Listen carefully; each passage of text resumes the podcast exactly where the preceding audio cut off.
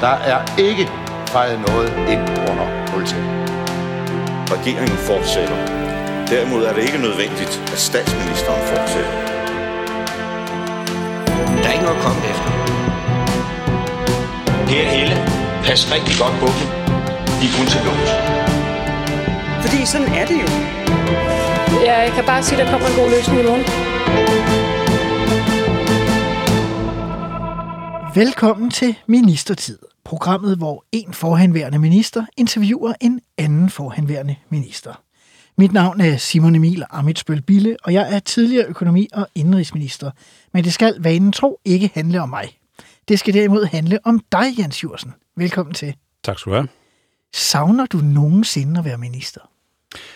Nej, det gør jeg ikke. Jeg har været så privilegeret at få lov til at lave mange andre spændende ting i mit liv, og det ligger jo faktisk 30 år tilbage, men jeg tænker altid tilbage på min ministertid som en utrolig spændende øh, tid, og øh, man kunne jo godt øh, forunde alle danskere at prøve at være minister, men det går nok ikke helt, men jeg fik lov til det, og det har jeg været utrolig glad for. Jan Sjursen, energiminister fra Kristi Folkeparti 1993 til 94 i Poul Nyrups Rasmussens rødkløverregering bestående af Socialdemokratiet, Radikale, CD og Kristi Folkeparti.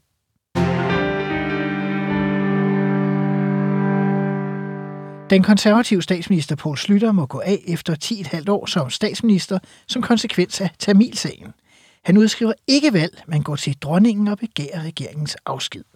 Der afholdes en dronningerunde, hvor et flertal bestående af S, SF og de radikale peger på Poul Nyrup Rasmussen som forhandlingsleder. Kristi Folkeparti, som du, Jens Jursen, var formand for, landsformand for på det tidspunkt, peger sammen med en række andre partier på den konservative finansminister Henning Dyremose. Hvad får jeg til at skifte side efter dronningerunden? Øh, jeg tror, der var mange ting, der gjorde det. Jeg var jo, sad jo ikke i Folketinget på et tidspunkt. Jeg var faktisk øh, lærer øh, på en friskole i Næstved på det tidspunkt der, men jeg deltog i selve regeringsforhandlingen, i hvert fald den sidste del af det, af dem som sådan. Jeg tror, at man må sige, at øh, Kristi Folkeparti øh, øjnede, at hvis man ikke kom med i en, det, der måske kunne blive en flertalsregering, vi vidste jo ikke, om det blev sådan noget, da vi gik ind i forhandlingerne, men øh, at så kunne det blive lidt af en ørkenvandring øh, de sidste små to år til et, et folketingsvalg, fordi man netop havde været tæt samarbejdspartner med slutterregeringerne de foregående år. Jeg tror også, man må sige, at regeringen måske øjnede en, nej ikke regeringen, men Christi Folkeparti øjnede en chance for at komme lidt ovenpå igen efter en, en hæftig EU-strid. Øh, som, som var i forbindelse med folkeafstemningen Maastricht 92. Ja. Kan du lige prøve at måske give den et par ord? Ja, det kan jeg godt. Altså, det, der, det blev jo et, et nej ved selv folkeafstemningen, og det argumenterede jeg jo selv for, og partiorganisationen øh, anbefalede et nej, men Folketingsgruppen, et flertal af den, anbefalede et ja med Kofo Svendsen, kan man sige, i spidsen. Som var din forgænger som landsformand og ja. parlamentarisk leder af Kristi Folkeparti ja. det tidspunkt. så man kommer nok ikke øh, helt ud om, at der var sådan øh, øh, lidt nogle øh, spændinger ved Folketingsvalget i 1990, som var mit første folketingsvalg som landsformand. Der øh, var vi relativt tæt på det femte mandat, som så være tilfældet Vejle Amt, hvor jeg var stillet op, men det fik vi så ikke, så jeg øh, havde jo en tilværelse lidt som lærer ved siden af at skulle være landsformand for partiet. Så jeg tror, øh, partiet så det måske som ikke bare en ny start for Danmark, som regeringsgrundlaget hed, men måske også en, en, en ny start for partiet, at man fik landsformanden øh, tættere på Christiansborg og endda i regering, for det var, det var faktisk hovedbestyrelsen, der besluttede, at det skulle være Kofod Svendsen og jeg, der skulle være øh, ministre. Nå, hvordan, hvordan øh, kan du fortælle, hvordan Jamen jo, det? men det var jo, det blev det jo drøftet i forretningsudvalget og i hovedbestyrelsen. Jeg tror da, at det var måske nok så meget også partiorganisationen, øh, og måske særligt ungdomsorganisationen, som jeg jo selv kom fra. Du har været formand for ja, tidligere. Som øh, synes, at øh, efter en del år med øh, borgerligt styre, og når man var midterpartier, kunne samarbejde til begge sider, som Christian Folkeparti sagde også ved festlige lejligheder, øh, så var det måske tiden nu at prøve øh, noget andet også. Hvad, hvad tænkte du egentlig selv om det? Fordi, som du siger, I, I sagde jo, I var et midterparti, men I havde vel nærmest øh, mest været til de blå. I havde siddet i regering med Slytter også på et tidspunkt fem og et halvt år. Ja, altså jeg, jeg havde jo selv, tror jeg endda, som ungdomsformand på et tidspunkt øh, smadret et, øh, et øh, skilt med venstresving forbudt, fordi der har også været noget med højre sving forbudt, og det har jeg selv sagt, tror jeg, en hilsen til landsmødet som øh, ungdomsorganisationens øh, formand. Så der var jo det der skis med højre og venstre, ikke også, som øh, lidt så igennem, men hvor, ja, EU-afstemning, de parlamentariske muligheder efter slutter faldt, øh, og udsigten for, for Christi Folkeparti, det der gjorde, at, øh, at man valgte at gå i, i regering, men hvor partiorganisationen, måske så også på grund af de strider, der har været, øh, man kan sige, der var ikke sådan direkte konflikter mellem Kofo Svendsen og, og jeg øh, i EU-spørgsmål, selvom vi stod på hver sin side, men det fik selvfølgelig nok lidt et forretningspræget forhold, vores øh, samarbejde i de første år der. Hvad betød det egentlig, når I skulle øh, forhandle regeringen sammen? Det var ligesom jer, for, som jeg forstår, der var forhandlerne for Kristi Folkeparti med de andre tre partier. Ja, altså det, det var lidt specielt, fordi man kan sige, at Flemming var jo øh, parlamentarisk øh, leder, og jeg var så med i de store overordnede forhandlinger på Nyops kontor med Ralf Bilkov omkring selve regeringsgrundlaget. Som var særlig rådgiver for på Ja, nemlig den første af slagsen jo i virkeligheden. Øh, og så var også øh, gruppeformanden øh, Knud Grønborg øh, med, som øh, vi jo og øvrigt også arbejdet sammen under i folkeafstemningen, og øh, han blev gruppeformand efterfølgende også. Han var nok den, der sådan også repræsenterede, hvad partiorganisationens tænkning, tror jeg, i den sammenhæng, hvor jeg selvfølgelig også øh, selv gjorde det, men han sad jo i Folketinget, hvad Aha, jeg ikke gjorde. Øh, men Flemming, med sin erfaring, han havde været minister før og så videre, øh, sad jo også centralt i forhandlingerne, og var den, som også var med til at forhandle øh, endeligt øh, i forhold til regeringsdeltagelsen på Pia Gellerups, øh, i Pia Gellerups lejlighed, tror jeg. Der var du ikke med, eller hvad? Nej, det var jeg ikke, og det var lidt specielt, og der var også lidt, øh, hvad skal man sige, øh, grums i starten der i forhold til statsråds rækkefølge, og Flemming var en kort periode inde i koordinationsudvalget, inden det sådan blev manifesteret. Det var mig, der var partilederen, og dermed også nummer fire, som det blev i statsrådsrækkefølgen. Jeg kom i koordination. Ja, for det var inde og tjekke nemlig. Ja. ja. Der var lidt, der var lidt rod der i starten, inden vi lige fik øh, sat brikkerne op, som, så det matchede i virkeligheden det, øh, partiorganisationen øh, ønskede, og, så også det faktum, at jeg var regeringsleder. Og så fik vi faktisk en god arbejdsdeling, fordi Flemming, kan man sige, sad så i regeringens økonomiudvalg. Det kan man sige, det var øh, selvfølgelig usædvanligt, som partileder ikke måske at sidde der. Det gjorde både Mimi Jacobsen og Marianne Hjelpe jo sammen med Lykketoft og andre gode folk, for andre gode folk. Men det er der masser af partiledere, der ikke har gjort gennem Ja, tiden. og det, man kan sige, at jeg var jo helt ny og grøn, 29 år, og kom fra skolebænken, han har sagt, ind og blev minister og kom til at sidde i koordinationsudvalget og en masse andet arbejde, også? Så det var alt nok. Så det var faktisk en god arbejdsdeling, at øh, Flemming med sin store erfaring der øh, tog den post. Og, Og sad nede ved de konkrete bevillinger og sådan noget, ja. Ja. som man jo også typisk tager stilling ja, til. Det, præcis, præcis. Og så sad jeg i koordinationsudvalget i stedet for.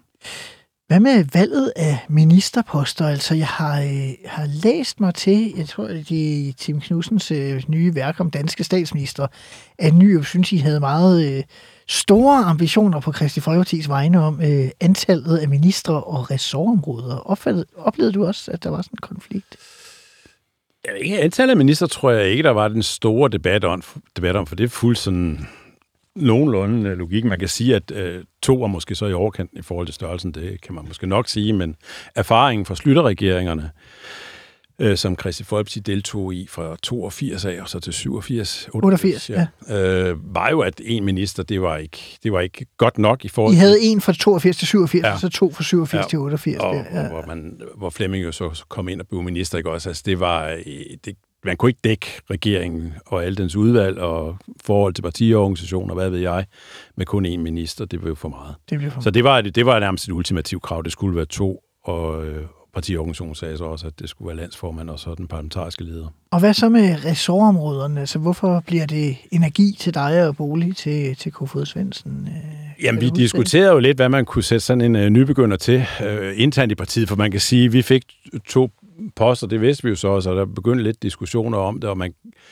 jeg havde det jo sådan, at udviklingsbistand har altid interesseret mig øh, rigtig meget. Men det var også et af dem, jeg tænkte, som ville Ja. have ligget mere Ja. naturligt til partiet. Ja, men der tror jeg, der er noget, jeg nok til den erkendelse, at øh, dels var jeg jo sådan en relativt nybagt familiefar også, der havde helt små børn og fik faktisk et barn øh, til min kone og jeg. Mens du var minister. Mens jeg var minister, ja. Øh, så, øh, og jeg havde jo så barselsårlov i den øh, forbindelse i 14 dage, hvilket var helt nyt øh, på det tidspunkt der for minister. Det er jeg glad for at høre, fordi da jeg spørger Lars Lykke, om jeg kan få barslov, så kigger han på mig nærmest som, at det kunne mænd ikke, men det er jeg glad for at høre. Nej, men det kunne man heller ikke umiddelbart for nu lige at tage den så, fordi det, jeg fik jo faktisk vide, øh, både i først i mit eget ministerium, at der var mange, ah, kan, vi, du bliver bare lidt hjemme, og så skåner vi dig lidt og så videre. Så jeg, nej, det skal være barselsårlov, og det skal være sådan, at der er en anden, der overtager mine forretningsområder, som det jo hedder i sproget. Og så kom det jo helt op til dronningen, der rent faktisk så øh, bevilgede, at jeg på grund af min, jeg tror, der stod noget i statstiden om, at på grund af min hustrus øh,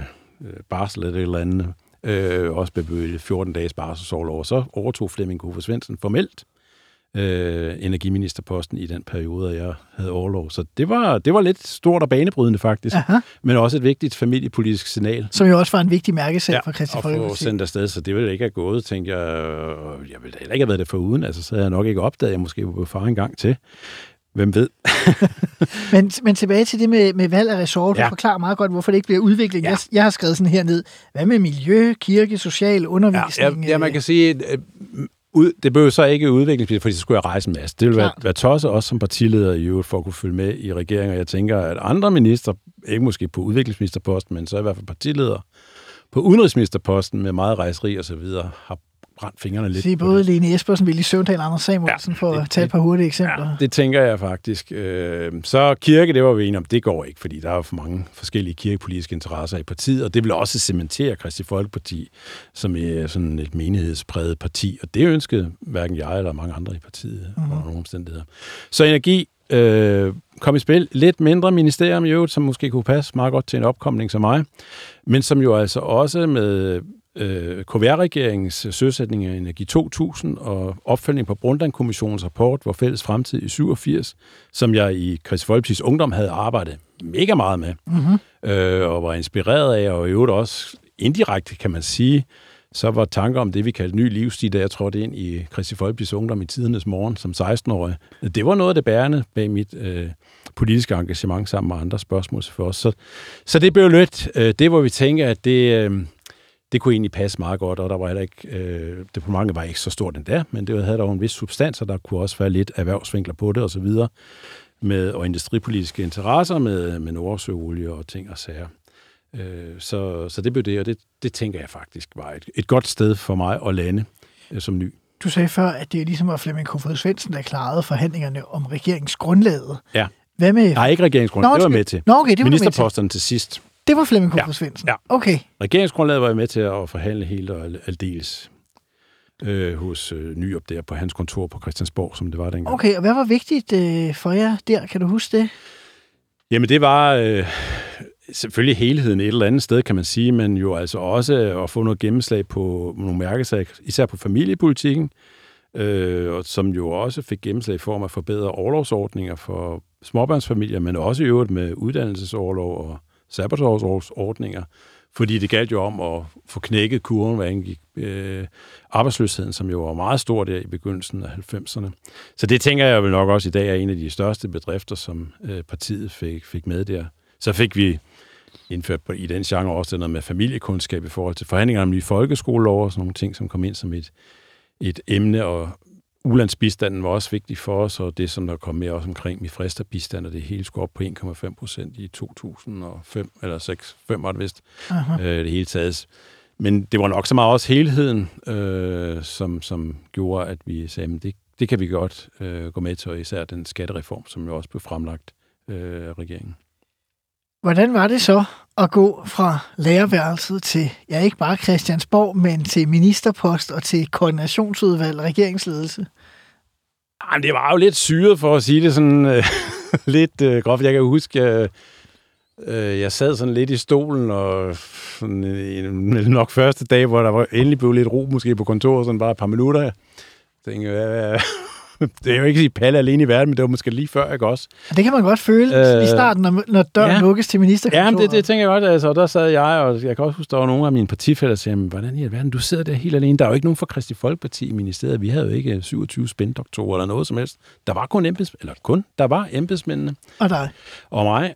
Øh, men det vil jeg jo så sige, at det fandt jeg jo hurtigt ud af, at det var jo øh, guld værd i virkeligheden, øh, at der ikke var alle mulige mærkelige folk, som skulle filtrere det, men der var øh, embedsapparater. Det tænker jeg sådan set den dag i dag, hvor der, det ser anderledes ud, sætte op, at det var øh, kanon godt.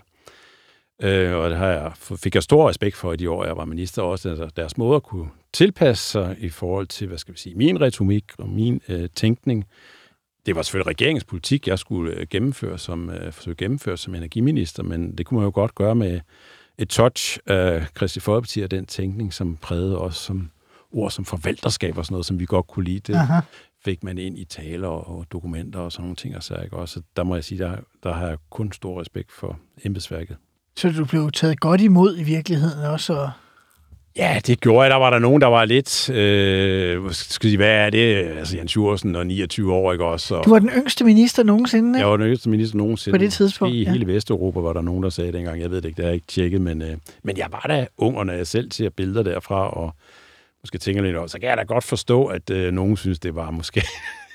det var lidt for meget, men jeg følte mig ikke sådan, som en total nybegynder, fordi jeg startede, som jeg sagde tidligere, som 16 år i hovedbestyrelsen Christi Folkepartis Ungdom, og havde været med stort set siden da, bortset fra, at jeg lige holdt en knap et års pause, øh, da jeg blev gift, fordi det havde vi aftalt, min kone og jeg. Nu skulle jeg måske lige prøve at finde ud af, hvad det vil sige at være gift, og så gik Flemming Kofod Svendsen så i øvrigt af som formand, og så blev jeg lige pludselig formand. Så det var ikke helt så længe, som vi måske havde aftalt eller beregnet, men, øh, men hun var med på det og vidste også, at det politiske arbejde betød øh, meget for hende. Eller for, for mig, dig, ikke for ja, mig. ja. Ikke for min, på samme måde for min, min kone. Hun har altid forsøgt at holde mig på jorden, som hun siger. Det har været hendes ambition i livet. Men, men øh, det skulle hænge sammen øh, familiemæssigt øh, også, og det synes jeg også, det, det kom nogen til, selvom det selvfølgelig er nogle meget specielle arbejdsbetingelser, man har, øh, når man er, er minister.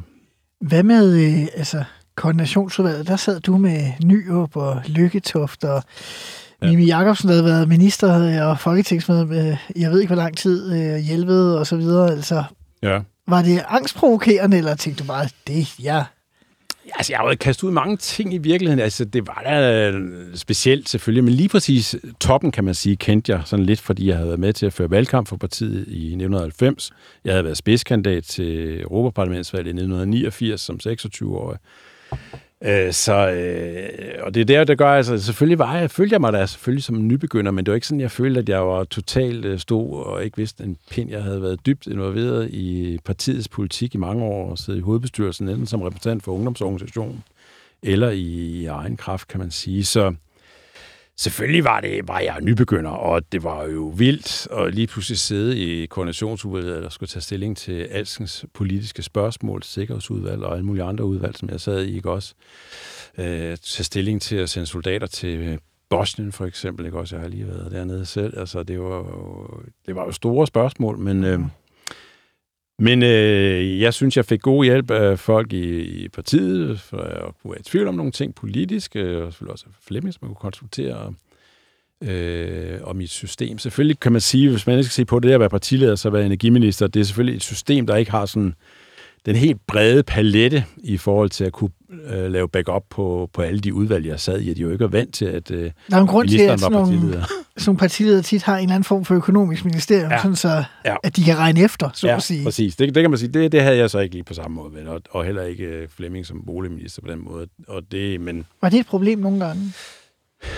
Nej, det tænker jeg ikke, men det er klart, at det, det bliver jo meget ens eget ministerium, som skal prøve at klæde ind på til de udvalg, man sidder i til regeringen. Man stort set dækker hele paletten, så er det klart, at et energiministerium har ikke fingrene i, i det hele vejen rundt, vel. Øh, men, øh, men altså, det var det, og jeg, der er mange, der tænker, men også, det blev energiminister, det kan godt være Brundtland-kommissionen og så videre, og bæredygtig udvikling stod højt på min agenda der, men hvad vidste jeg egentlig om kraftværker og vindmøller og så videre? Ikke? Det kom jeg lidt efter.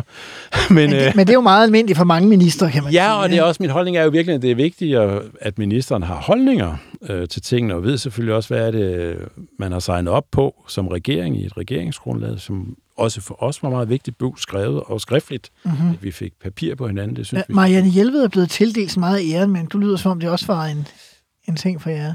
Ja, det er der nok hende, der har æren for det, tror jeg. Øh, men der, der er ingen tvivl om, at vi var ikke gået i regering, uden at vi har fået papir på hinanden. Det tror jeg ikke på. Det ville jeg da ikke selv have gjort. Altså, det synes jeg ville være helt øh, vanvittigt, faktisk. Men, og på en eller anden måde, man kan sige, jeg synes, det er interessant det der med, hvordan samarbejdet er i en firepartiregering. Altså, det er jo virkelig øh, mange forskellige interesser, der kan være, tænker Ja. jeg. Øh, sådan som at man kan sige, I var jo selvfølgelig meget mindre end de andre, men samtidig så på en eller anden måde var det jo også jer, der var skyld i, at det så var en flertalsregering, for uden jer havde den ikke noget flertal. Nej, nej, det kan man sige. Det, det galt jo for så vidt for alle partier, og alle Klar. partiers folketingsmedlemmer i øvrigt, Ja, øh, som jo kunne påberåbe sig at være det 90. 20. afgørende mandat. Øh, I havde et par damer, der måske i særlig grad øh, påberåbte sig øh, det, sådan, øh, jeg har været tilbage og læst, tilbage, øh, læst lidt op, ikke? Altså, mm. med Rete Du Jensen og Inger Stilling Petersen fremgår der af ja. medierne i den periode. Ja, men det, det er rigtigt. De var øh, rimelig aktive, men de var jo ventileret jo, kan man så sige, også nogle gange den frustration, der var i partiorganisationen, fordi der var klart, der var en del, der var kritiske over for, at vi gik ind i regeringen. Nu kaldte du den tidligere rødkløverregering, og det ja. var blandt andet en af de ting, som man absolut ikke brød sig om, at den, øh, den hed øh, i Kristelig Folkeparti. Øh. Og man synes ikke, man var røde? Nej, det gør man jo heller ikke. Man var hverken rød eller sort eller noget som helst andet. Altså, man var et midterparti ikke også. Det, det kunne man godt samles om, ikke også? Men det var alligevel for før, første gang, at partiet tog det skridt at gå ind i en socialdemokratisk ledet øh, regering. Men jeg kan faktisk huske en gang, øh, da jeg, øh, råstofforvaltningen vedrørende Grønland hørte også under Energiministeriet. Så jeg var oppe og besigtige øh, Grønlands Geologiske Undersøgelses øh, afdækning af mineralforekomster oppe i Nordøstgrønland, og lå i sådan en camp, bootcamp i en, en fem dages tid, tror jeg det var, med min ministersekretær på det tidspunkt. Vi boede i telt, og toiletstolen var 100 meter fra lejren og så videre, så kunne vi sætte os og kigge på bjergene der. Det var helt fantastisk ja. Men men der kan jeg huske, at vi var ude og se øh, nogle af de feltarbejdere med små hold der, og fløj rundt i helikopter, så fløj op på sådan en bjergtop, og så Anton, min ministersekretær, der, han øh, fandt en eller anden feltradio frem, og skulle ligesom, der var forbindelse til kongeriderne, altså, og der kom en eller anden nyhedsudsendelse ind, og det var, øh, hvad hedder det, at Marete Du Jensen havde lagt en bombe under regeringen. og der gik vi op, så jeg bare til Anton, luk for den. det var der andre, der ja, måtte håndtere. Det kunne vi, kunne vi ikke gøre noget ved. Så der, der er sket noget i gang imellem, men øh, øh, Øh, det, det er jo, man kan sige, at man sidder med forskellige informationer i øh, ministre og i regeringen i forhold til folketingsgrupper og også i forhold til partiorganisation, ikke også?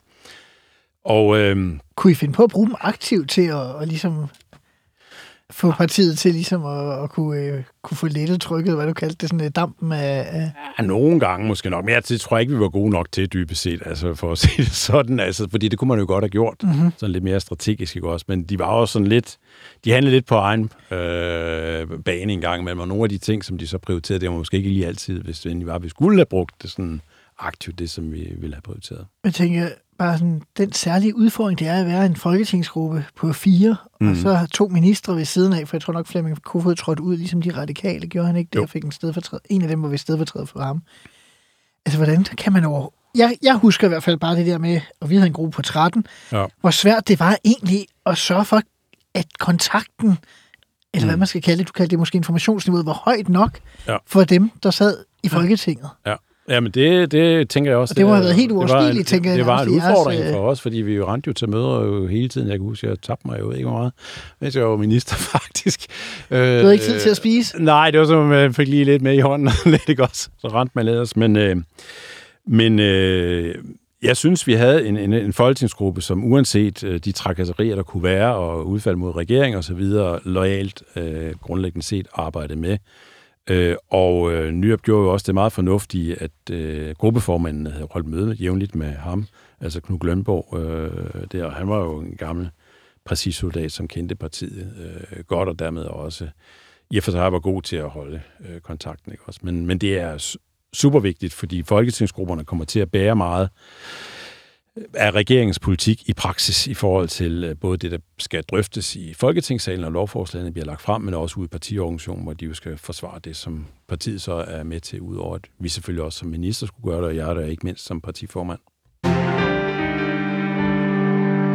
Hvis vi så ser noget mere øh, konkret på Energiministeriet, det var det øh, ressort, du så sad med, øh, Jens Jursen.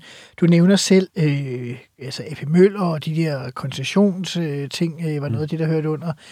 Øh, der var også, øh, altså EU øh, kørte også noget med liberalisering af energimarkedet og så videre. Mm. Altså, jeg vil sige, du skulle også ned til, altså nu har vi snakket om, hvad du skulle på Christiansborg, ja. så skulle du ned til Bruxelles. Jamen det, hvis du havde spurgt om det, så ville jeg også have nævnt det. Eller, men det, det er jo netop det, altså Danmark havde jo ikke, vi skal jo ikke bare til Bruxelles, Nej. Danmark havde formandskabet for EU det første halvår. Så første gang, du skal ned, så skal du sidde... Ja, så skulle jeg sidde for bordet for ministerrådsmødet. Det gjorde jeg et par gange der, plus at jeg jo også havde mange kollegaer rundt omkring i verden, der gerne ville møde mig, fordi jeg repræsenterede EU's energiminister.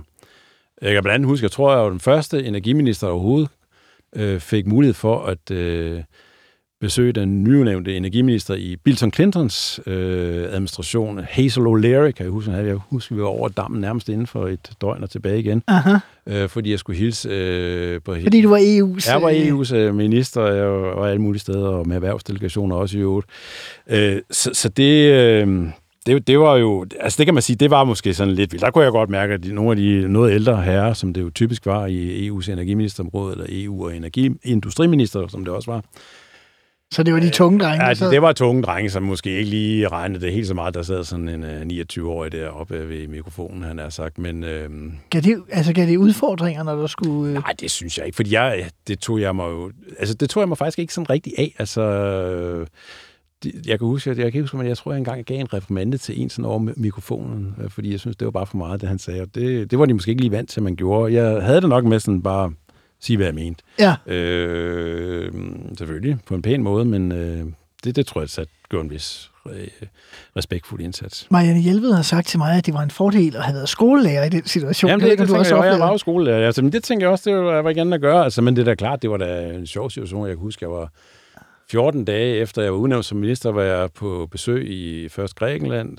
og- det var mere som EU-formand, så også i Ægypten med store erhvervsdelegationer. Jeg kan huske, at jeg blev modtaget faktisk i lufthavnen havnen af den egyptiske elektricitetsminister, Abbasser, øh, som, som kiggede på mig, da jeg kom ned fra flyet, og sagde åh, oh, you could be my grandson jeg kunne have været hans barnebarn, ikke også? Altså, det, var, det var jo da komisk nok, han var også Ja. gammel mand. men- Jeg var skulle til at sige, han kan så heller ikke have været helt Nej, jeg var heller ikke helt ung, så jeg, det kunne jeg også have sagt noget om, men det gjorde jeg selvfølgelig ikke. Men på den måde var det jo... Øh, var det lidt, altså vi, jeg kan også huske, i forhold til kongehuset og statsrådet og alle sådan nogle ting, vi blev tre dage efter, tror jeg, vi var blevet udnævnt som regering, så var vi jo til sølvbryllup hos øh, prinsesse Benedikte og Hans Bernhard der, og det var da også øh, lidt øh, specielt. Øh, men, men, men man må jo bare tage det.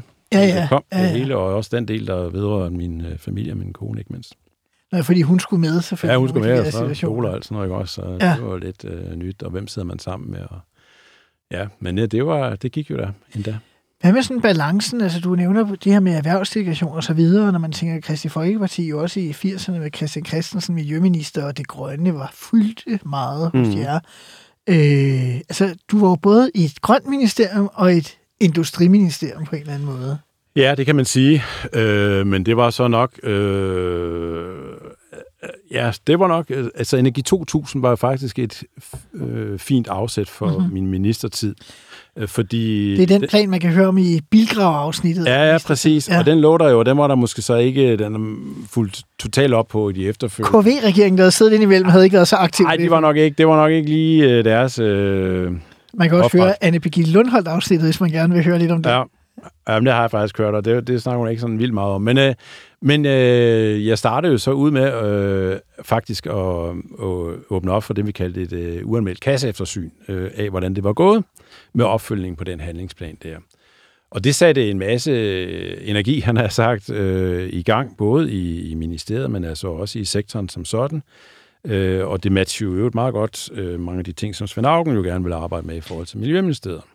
Øh, så, så det blev en, øh, en meget god... Øh, der var mange ting, og der var blandt andet alle liberaliseringsforslagene på EU-området, som faktisk fyldte meget i hele min ministertid, men uh-huh. også mens jeg selv sad i formandstolen. Men så var der jo så derudover, vil jeg sige, hele arbejdet med opfølging på Energi 2000, øh, som var øh, utrolig spændende og vigtigt, og fik mange også bevægelser i Danmark øh, til at arbejde med på sagen. I dag tænker man jo energi som klima, og som, det er jo også det Energi Mm. 2000, i virkeligheden var det et af de Ja. første skridt til. Jeg tænker, hvordan var øh, samarbejdet egentlig, nu du nævner Svend Augen med, med ham, for han var jo den grønne superminister i, i Nyrup-regeringen, tror jeg, Ja, ja. ville tænke, ikke? Jamen, det synes jeg faktisk var, var godt. Øh, og hvad hedder det? Vi spillede da øh, udmærket sammen i forhold til at få fremme øh, ja, det grønne i, i regeringen på forskellige vis. For de var ikke, selvom det var en, en, en firepartiregering med både radikale og S, stiltagelse, så var det jo ikke en naturgiven ting. Og især var det lidt udfordrende, synes vi samtidig, øh, det der er sket på transportområdet, eller ikke sket på transportområdet for eksempel, uh-huh. som jo altid har været et sådan lidt et hængeparti i forhold til til energi, kan man sige. Og hvor Socialdemokratiet også sad på, øh, Ja. på ministerposten. Ja, ja. Så Ja. ja. der var selvfølgelig forskellige modsætninger, fordi man kan ikke dybest set ikke gennemføre øh, de nødvendige tilpasninger, både miljømæssigt eller klimamæssigt, som vi også vil sige i dag, uden at det gælder en hel øh, regering, han har sagt, og samtlige ressortområder i virkeligheden. Uh-huh. Du nævnte lige kort det der med, uh, når man skulle på delegationer eller kongehus og så videre. Hvad med det der med koncessioner? Så skal man møde øh, EP, eller Mærsk og så videre. Ja. Det, er jo, det er jo næsten øh, i dansk erhvervsmytologi på niveau med at møde med kongehuset. Ja, det kan man da sige. Det kan man, og det synes jeg da også var meget stort. Vi kan ikke huske, at spise frokost første gang der, der var, var jeg da vældig spændt på det. Altså, det må man jo sige, det er jo noget, ikke, som du giver udtryk for her. Øh, ja, og det- forholdet mellem ministeriet og øh, Mærsk eller Plæspladen har ikke været sådan super godt sådan øh, alle år tilbage og sådan noget på grund af genforhandling af koncessionsaftalerne tidligere og den slags ting der. Øhm, men jeg tog det jo, prøver at tage det sådan lidt forfra. Jeg kan huske, jeg havde sagt til min ministersekretær, der spurgte mig, da jeg skulle til frokost dernede på Esplanaden, hvad vil du egentlig have, og hvad, skal, hvad vil du have at drikke til, til frokost? Men jeg sagde, jeg vil bare gerne have mælk. Øh, det plejede jeg at få, når jeg spiste i ministeriet, der, når jeg selv gik ned i kantinen, eller fik maden bragt op. Og det viser sig, det, det ville uh, McKinney Møller også. Han uh, ville også gerne have mælk til maden. Så vi sad og drak mælk. øh, Så I havde noget til fælles fra det var noget starten? til fælles, ja, og min kone og jeg havde fået en tandem i bryllupsgave, øh, så jeg havde set, så, at han cyklede rundt med sin øh, hustru faktisk, på tandem også rundt omkring i det nordsjællandske der, og det, så snakkede vi lidt om tandem også, og så videre. Så vi fik egentlig øh, en, god indgang øh, til hinanden. Så kan jeg huske, at jeg skulle så også sige lidt, det kunne jo godt være, at der nogle gange kom nogle ting frem, og der var jo også diskussioner om både øh, licensdirektiv i EU-sammenhæng, men også om, hvordan skulle fremtidige koncessioner gives øh, i Danmark. Altså i forhold til olie og gas Ja, ude i Nordsøen. præcis, så der var jo kæmpe interesser. Øh, ja, på begge sider kan man sige, at jeg prøvede så netop at give udtryk for, kan jeg huske sådan lidt øh, diplomatisk, men at det kunne da jo selvfølgelig godt være, at der var nogle, eller der var modstridende interesser, men det anså jeg ikke for noget problem.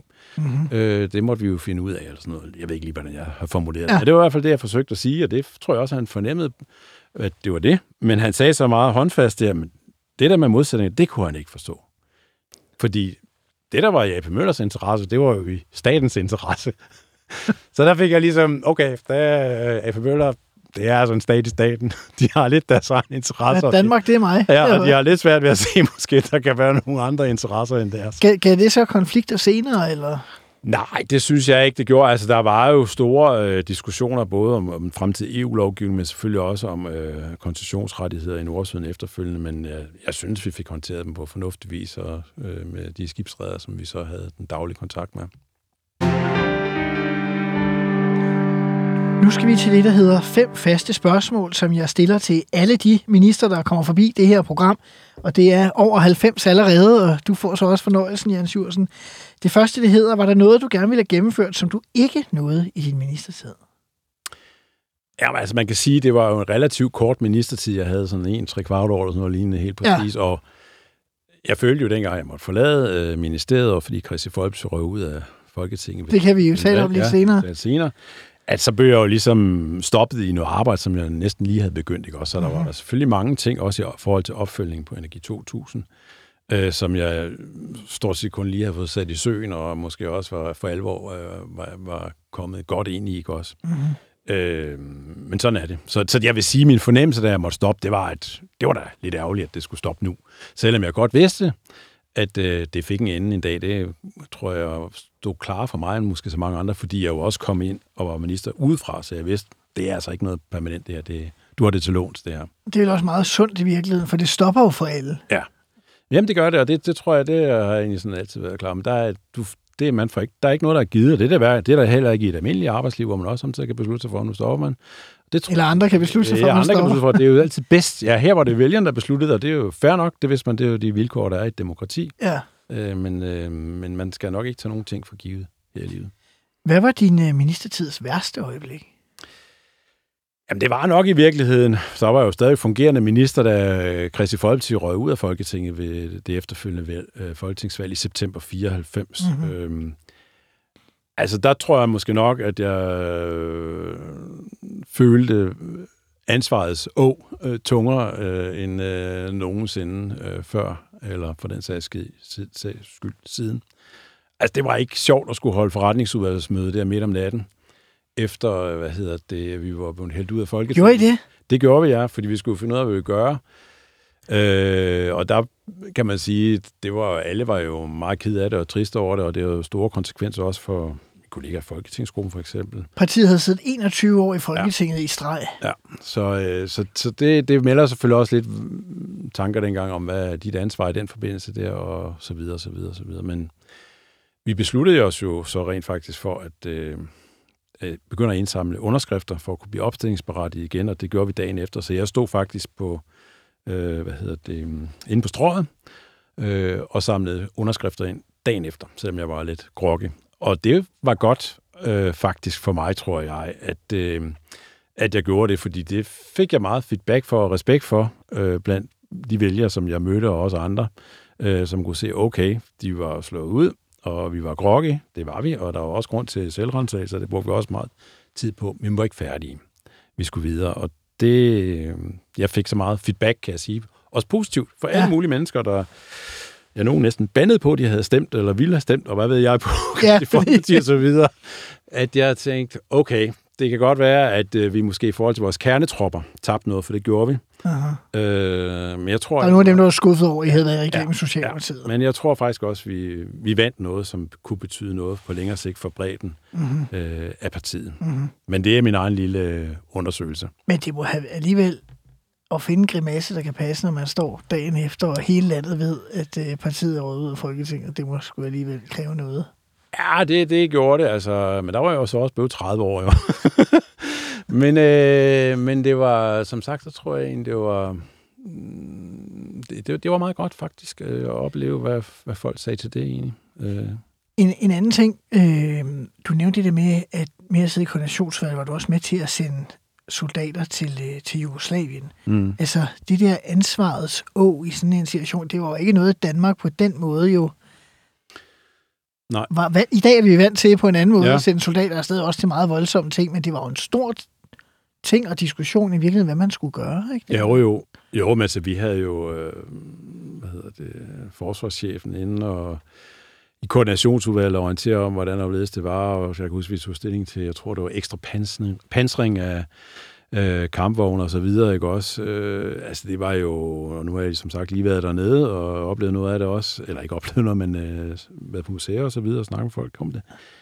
Øh, det, det var store beslutninger, øh, hvor man også føler, at øh, ja, det handler om menneskeliv dybest set, øh, men det handler altså også noget om så dybt som, som krig og fred, ikke også? Der var også, jeg kan også huske, der var, kronen var i frit fald på et tidspunkt, øh, som også var en meget kritisk øh, situation, hvor man Aha. også står der og tænker, okay, hvad betyder det så for, for, for, Danmark og så videre, ikke?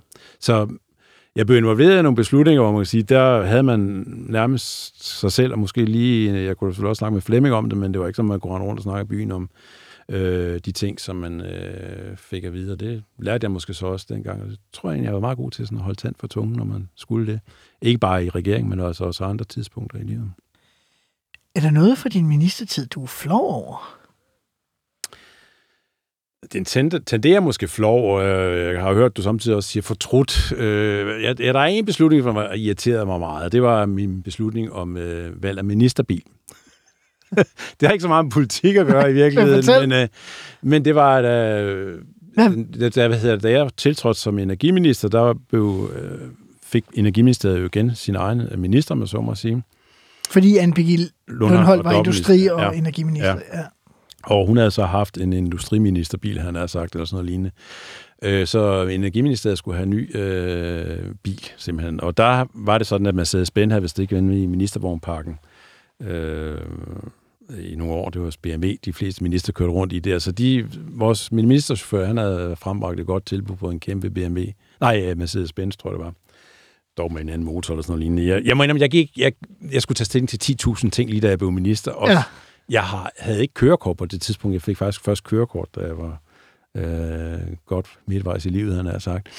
Øh, men jeg ytrede dig lidt om, at kunne man ikke, fordi det er Brundtland og så videre, øh, den der store bil, der kunne man ikke have en mindre, og det mente de så ikke rigtigt, og så videre.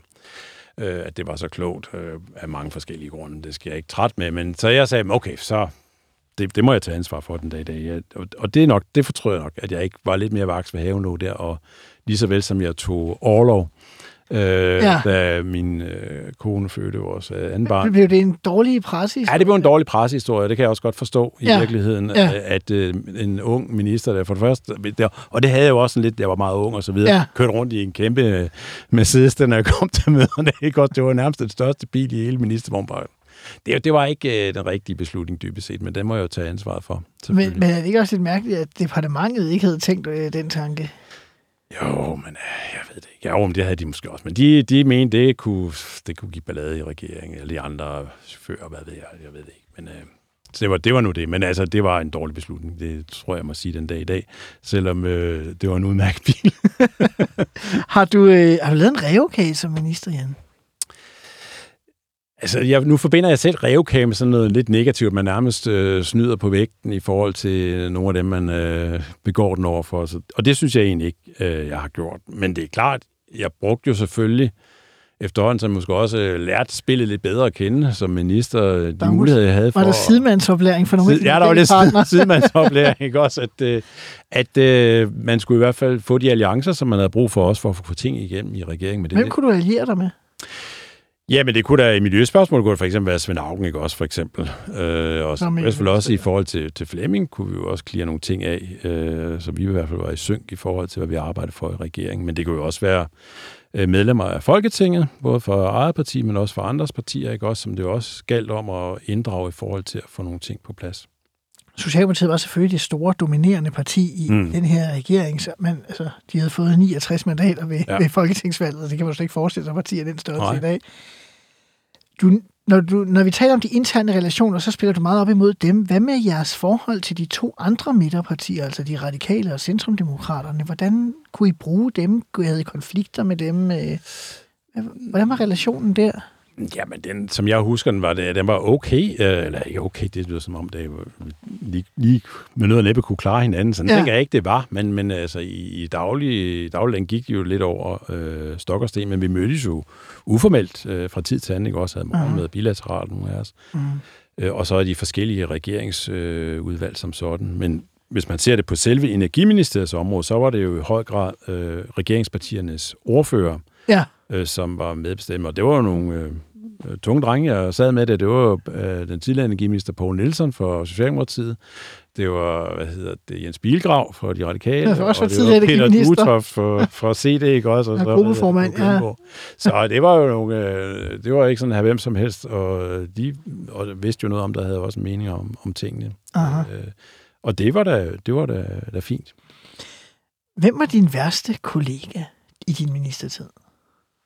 Jeg har ikke nogen værste kolleger, det tror jeg egentlig ikke. Jeg har haft sådan mit arbejdsliv i øvrigt.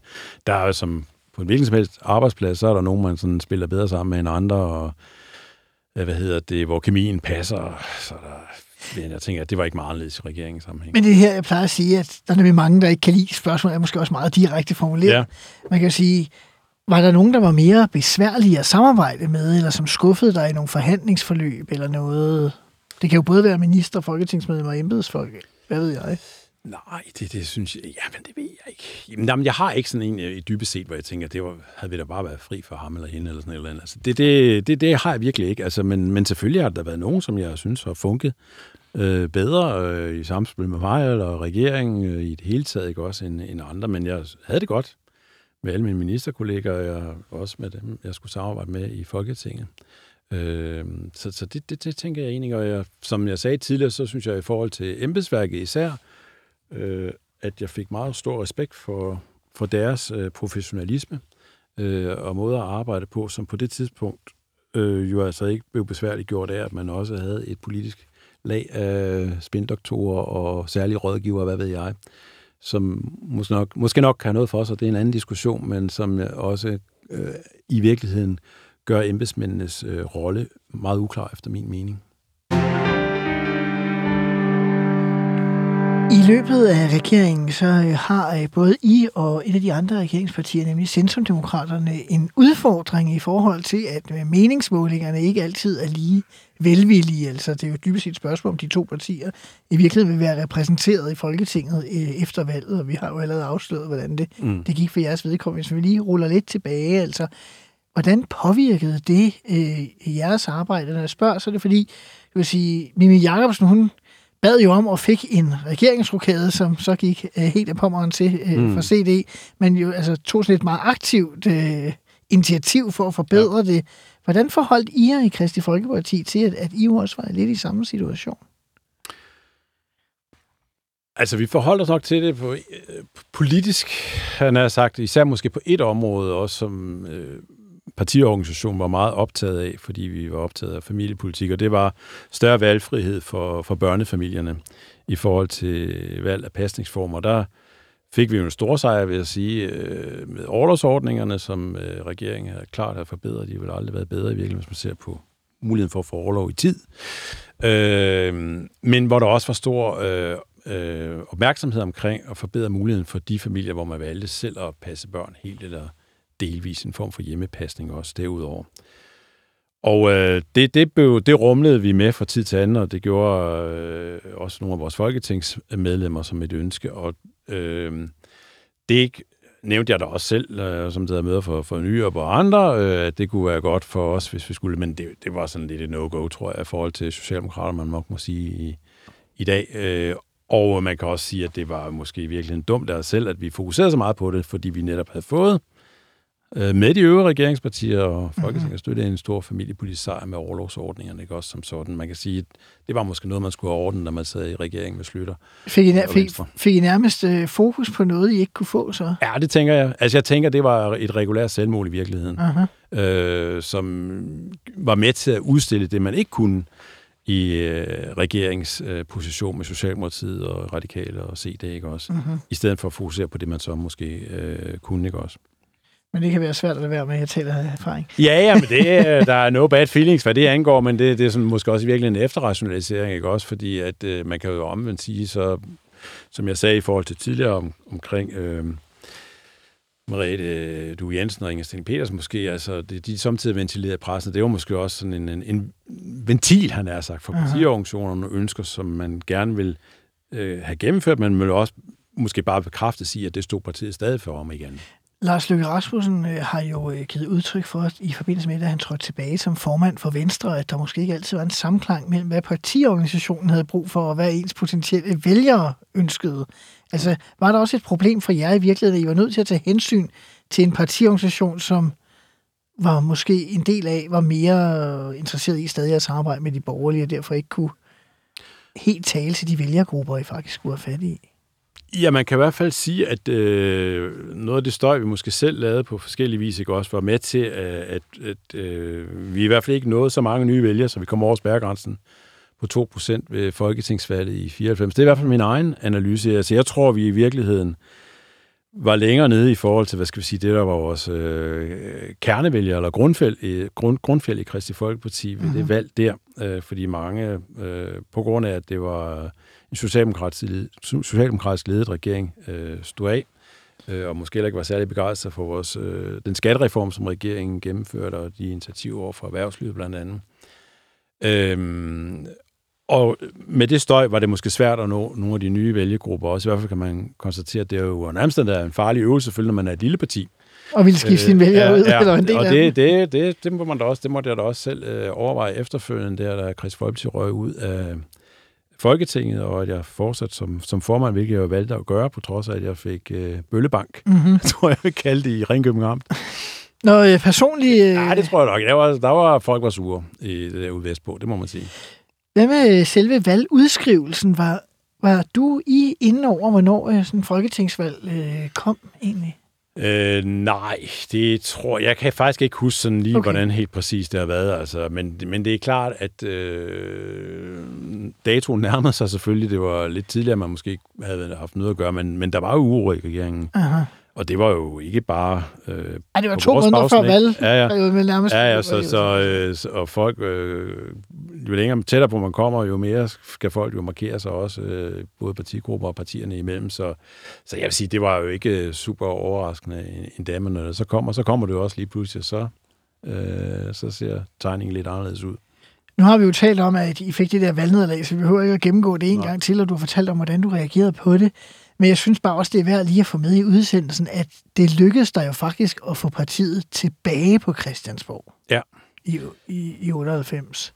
Ja, det, det, ja, det gjorde det jo, og, det, og der, det var da en stor, øh, han har sagt også lettelse som formand, og øh, efter at have været med til, han har sagt, føre partiet ud af Folketinget øh, med det ansvar, jeg havde som formand, og så kunne jeg med til at føre partiet ind igen i 1998. Øh, så det var jo, øh, personligt var det jo dejligt, øh, Aha. at det rent faktisk lykkedes, fordi et er ministre og folketingsgrupper, og hvad kan man få igennem, men man skal heller ikke glemme, at øh, i et parti, som i hvert fald Christi Folkeparti, på det tidspunkt, der, der står der jo tusind mennesker bag os som medlemmer. Der var mange medlemmer af partiet, selvom det var lille. Ja, det var 7-8.000 medlemmer, tror jeg, der var på det tidspunkt. Aha. Flere, som har knoklet løs øh, for nogens vedkommende i rigtig mange år, ikke også?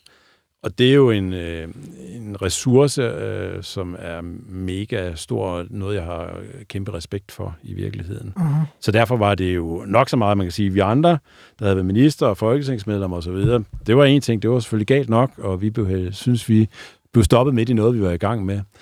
Men alle dem, der med frivilligt arbejde, havde hængt plakater op og arrangere møder og hvad ved jeg, Aha.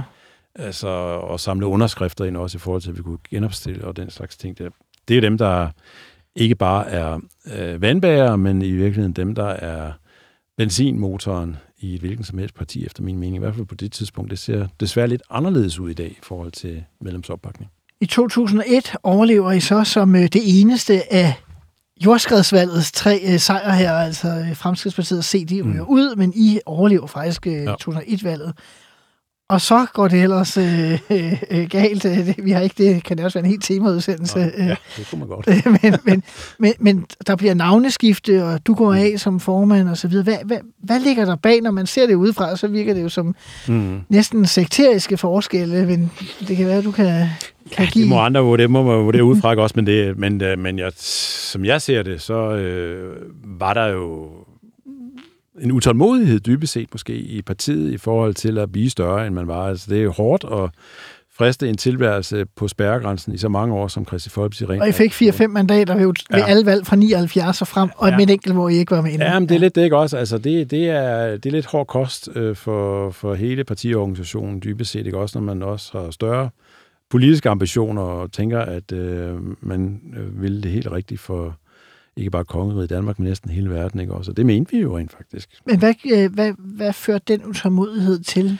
Jamen, jeg synes, den førte blandt andet til øh, sådan øh, øh, et navneskift, som jeg... Øh, Til kristendemokraterne? Ja, til kristendemokraterne, og også øh, diskussioner omkring nogle af partiets gamle mærkesager, som i virkeligheden var med til at forandre partiet. Og hvad var det for... Altså, det, Det var blandt andet øh, abortspørgsmål. som har været et Ja. spøgelse for partiet Ja, ja. faktisk øh, i det hele det ja. her årtusind. Ja, det kan man sige også. Så det var nogle af de sager der, men også øh, diskussioner om, hvor, hvor meget eller hvor lidt kirkelighed skulle der være i partiet, ikke også? Og hvad måtte, man, hvad måtte man ikke? Måtte man synge til møder? Og alle hårene skulle man være til højre eller til venstre for den sags skyld. Aha, altså også, og hvad med EF eller EU, som det jo så hed dengang, ikke? Der var mange, der var faktisk mange øh, brudflader, og har været det lige siden partiet startede i Kristi Folkeparti Aha. øh, som, som ligesom slog, slog ud i en lyslue i, på et tidspunkt, hvor man ikke nåede den opslutning, som man i fandt, at man var berettiget til i virkeligheden, eller burde kunne få. Og du går af som formand, I tre ja. og du genopstiller ikke, Nej, jeg genopstillede sig ikke i 2005. og der ryger partiet så ud for Ja. anden gang, og har ikke opnået valg øh, siden. Nej. Og du melder dig også ud af partiet på et tidspunkt. Ja. Det sidste spørgsmål, jeg har, det er, synes du egentlig, at der er brug for et parti, jeg ved ikke, om vi har mange, men ville der egentlig være brug for et parti, som Kristi Folkeparti var? Ja, som det var. Ja. ja. Sådan et, mangler der sådan et? Ja, det gør det, hvis det, man kunne have det i dag, ja. Jens Jorsen, det bliver det sidste ord. Mm. Tak fordi du vil være med øh, her i Ministertid. Til lytterne skal jeg sige, at jeg er tilbage på fredag med Ministertid Live, hvor der er aktuel debat med tidligere minister, og på næste søndag, hvor der kommer endnu en forhenværende minister og fortæller om sin tid i regering. Tak for i dag, og på genhør.